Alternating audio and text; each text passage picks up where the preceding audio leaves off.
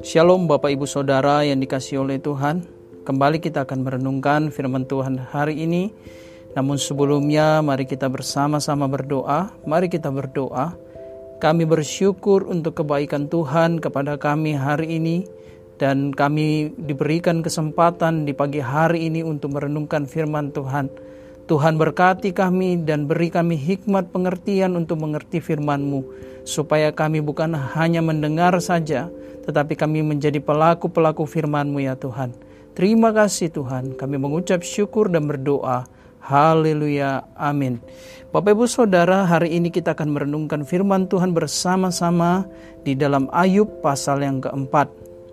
Dalam seri kitab Ayub ini kita sudah sampai di dalam pasal yang keempat, dan kita akan melihat bagaimana pasal yang keempat ini sampai dengan pasal yang ke tiga puluh satu itu merupakan percakapan Ayub dengan para sahabat-sahabatnya Bapak Ibu Saudara.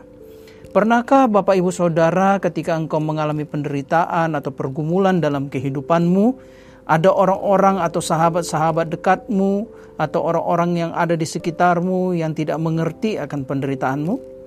Atau tidak mengerti akan pergumulanmu, justru sebaliknya mereka malah menghakimi Bapak Ibu Saudara. Kalau Bapak Ibu pernah mengalaminya, maka Bapak Ibu melihat bahwa Ayub juga mengalaminya Bapak Ibu Saudara. Bahwa orang-orang terdekat daripada Ayub, yaitu sahabat-sahabatnya, tidak mengerti akan penderitaan dan pergumulan yang sedang dia alami Bapak Ibu Saudara. Kita akan melihat bersama-sama saat ini di dalam Ayub pasal yang keempat, dan kita akan membaca ayat pertama sampai dengan ayatnya yang kesembilan. Beginilah firman Tuhan, maka berbicaralah Elifas orang Teman. Kesalkah engkau bila orang mencoba berbicara kepadamu? Tetapi siapakah yang dapat menutup mulutnya? Sesungguhnya engkau telah mengajar banyak orang, dan tangan yang lemah telah engkau kuatkan. Orang yang jatuh telah dibangunkan oleh kata-katamu, dan lutut yang lemas telah kau kokohkan. Tetapi sekarang dirimu yang tertimpa dan engkau kesal, dirimu terkena dan engkau terkejut. Bukankah takutmu akan Allah yang menjadi sandaranmu, dan kesalehan hidupmu menjadi pengharapanmu? Camkanlah ini, siapa binasa dengan tidak bersalah, dan di manakah orang yang jujur dipunahkan? Yang telah kulihat ialah bahwa orang yang membajak kejahatan dan menabur kesusahan, ia menuainya juga. Mereka binasa oleh nafas Allah dan lenyap oleh hembusan hidungnya. Bapak, Ibu, Saudara, apa yang dialami oleh Ayub, pergumulan dan penderitaannya, tidak dimengerti oleh sahabat-sahabatnya. Dalam pasal ini Elifas berbicara sebagai yang tertua dan sebagai yang tampaknya sebagai orang yang dianggap orang yang lebih berhikmat daripada sahabat-sahabatnya, diberikan kesempatan untuk berbicara terlebih dahulu kepada Ayub yang sedang berada dalam pergumulan Bapak Ibu Saudara. Dan percakapan atau perkataan-perkataan Elifas ini tampaknya menjadi suatu menjadi suatu rangkaian yang menentukan arah daripada nasihat para sahabat-sahabatnya Bapak Ibu Saudara. Nah, pandangan Elifas yang penting namun salah ialah Bapak Ibu bahwa kebenaran itu selalu menghasilkan kemakmuran, sedangkan kejahatan senantiasa mendatangkan malapetaka. Bahwa ada hubungan langsung antara dosa dan penderitaan. Lalu kemudian dia membahas penderitaan Ayub terlebih dahulu di dalam ayat yang kedua sampai ayat yang kesebelas.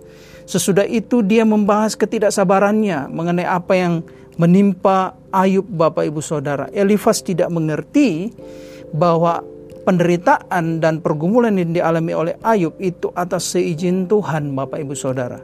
Elifas lebih condong kepada apa yang dialami Ayub. Dia mengatakan kepada Ayub, Ayub, engkau mengajar orang banyak, dan tangan yang lemah engkau telah kuatkan.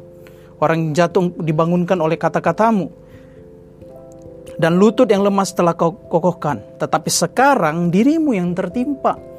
Kita melihat di sini bahwa Ayub adalah seorang pribadi yang sangat baik. Elifas mengakui itu, bahwa selama ini sebagai sahabat Ayub, Elifas melihat bahwa Ayub itu selalu menolong orang lain, memberikan perkataan-perkataan yang baik untuk orang yang sedang tertimpa kesusahan. Dia menguatkan orang-orang yang sedang susah, tetapi sekarang malah dia yang tertimpa dengan malapetaka. dengan penderitaan, dengan pergumulan-pergumulan.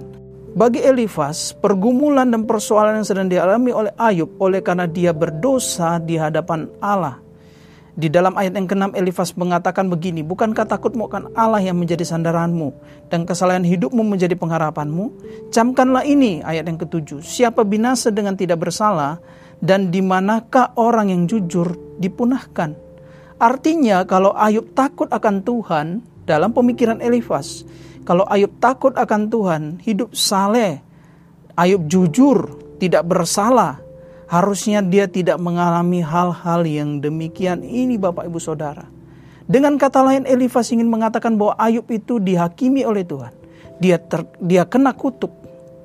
Dia tidak benar di hadapan Tuhan, sehingga dia tertimpa malapetaka yang tidak ingin dialami oleh semua orang.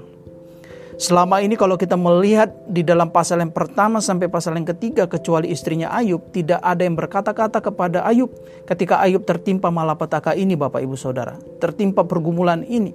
Lalu di dalam pasal yang keempat, para sahabat-sahabatnya itu tidak bisa menutup mulutnya lagi, sehingga mereka datang untuk memberi nasihat kepada Ayub, dalam tanda kutip nasihat yang kecenderungannya adalah menghakimi, Bapak Ibu Saudara.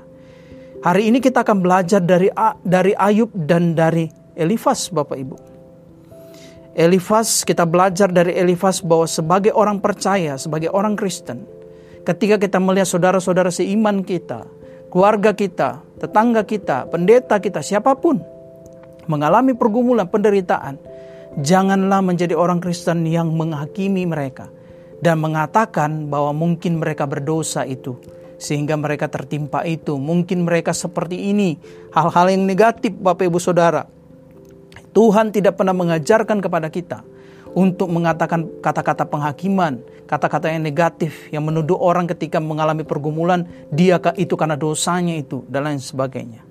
Mari kita menjadi anak-anak Tuhan ketika melihat orang lain mengalami pergumulan, sedang mengalami penderitaan, kita mendoakan mereka, kita merangkul mereka, dan kita memberi nasihat-nasihat yang menguatkan mereka.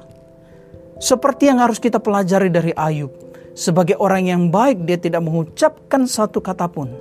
Ketika para sahabat-sahabatnya, khususnya dalam pasal empat ini, Bapak Ibu Saudara, kita tidak mendengar atau tidak melihat, tidak membaca Ayub menjawab Elifas ketika Elifas datang dan menghakimi dia dan memberi nasihat-nasihat yang negatif. Ayub hanya diam. Dan kita juga belajar dari Ayub ini apa, Bapak Ibu Saudara, sebagai anak-anak Tuhan. Kita melihat orang-orang yang lemah, kita harus menguatkan. Elifas sendiri mengakui bahwa Ayub ini hidup saleh, dan dia itu ketika ada orang lemah, dia kuatkan dengan kata-katanya. Ya, Bapak Ibu Saudara bisa memperhatikan itu di dalam ayat yang ketiga. Sesungguhnya engkau telah mengajar banyak orang. Ayub mengajar banyak orang. Dan tangan yang lemah telah engkau kuatkan. Harusnya kita seperti ini, Bapak Ibu Saudara, ketika melihat orang lain menderita, bergumul, kita datang untuk memberi terang, kita menguatkan tangan yang lemah. Lalu kemudian orang yang yang jatuh telah dibangunkan oleh kata-katamu. Kita menjadi pribadi yang tidak menghakimi, malah kita menguatkan mereka dengan kata-kata kita. Dan lutut yang lemah telah kau kokohkan, kita menopang mereka yang sedang berada dalam pergumulan dan penderitaan. Bukan malah sebaliknya kita seperti Elifas yang menghakimi mereka, menganggap bahwa penderitaan pergumulan mereka oleh karena kejahatan mereka. Amin, Bapak Ibu Saudara. Tuhan pun tidak menghakimi kita ketika kita jatuh dalam dosa. Tuhan tidak menghakimi kita ketika kita bergumul. Tuhan tidak menghakimi kita, tapi Dia menopang tangan kita. Dan haruslah kita sebagai anak-anak Tuhan pun demikian. Memandang orang yang sedang bergumul dan sedang jatuh, sedang sedang bahkan sedang melakukan kesalahan, memandang dia dengan tidak pand- bukan pandangan yang menghakimi, tetapi pandangan yang penuh kasih. Dan kita menopang dia, mengangkat dia kembali dengan penuh kasih, Bapak Ibu Saudara. Mendoakan dia yang sedang, mereka yang sedang bergumul. Amin, Bapak Ibu Saudara. Dan renungan hari ini kita belajar dari Elifas dan dari Ayub bahwa kita harus menjadi anak-anak Tuhan yang menjadi terang, menjadi anak-anak Tuhan yang mau merangkul mereka yang sedang jatuh, yang sedang bergumul, seperti Ayub. Dan kita ketika kita mengalami penderitaan, ketika kita mengalami pergumulan, kita tidak perlu memberi jawaban kepada siapapun. Kita berdoa kepada Allah, kita datang kepada Allah. Orang-orang mungkin bisa menghakimi kita dan menganggap bahwa apa yang kita alami itu karena penderit, karena dosa kita, karena kejahatan kita, karena kita melakukan tipu muslihat kepada orang lain. Itu anggapan orang lain, Bapak Ibu Saudara, anggapan mereka. Sebagai anak-anak Tuhan, mari kita bersikap seperti Ayub dan tidak seperti Elifas. Amin, Bapak Ibu Saudara. Mari kita bersama-sama berdoa. Bapa yang baik, terima kasih untuk renungan pagi hari ini. Dan kiranya Engkau Tuhan yang menolong kami, memberi kami hati dan pikiran yang bersih. Ketika kami melihat teman-teman kami, saudara kami, siapapun yang bergumul atau sedang dalam penderitaan, kami tidak menghakimi mereka.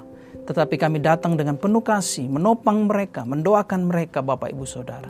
Memberi nasihat-nasihat yang membangun mereka, yang menguatkan iman mereka. Terima kasih ya Tuhan, terpujilah namamu.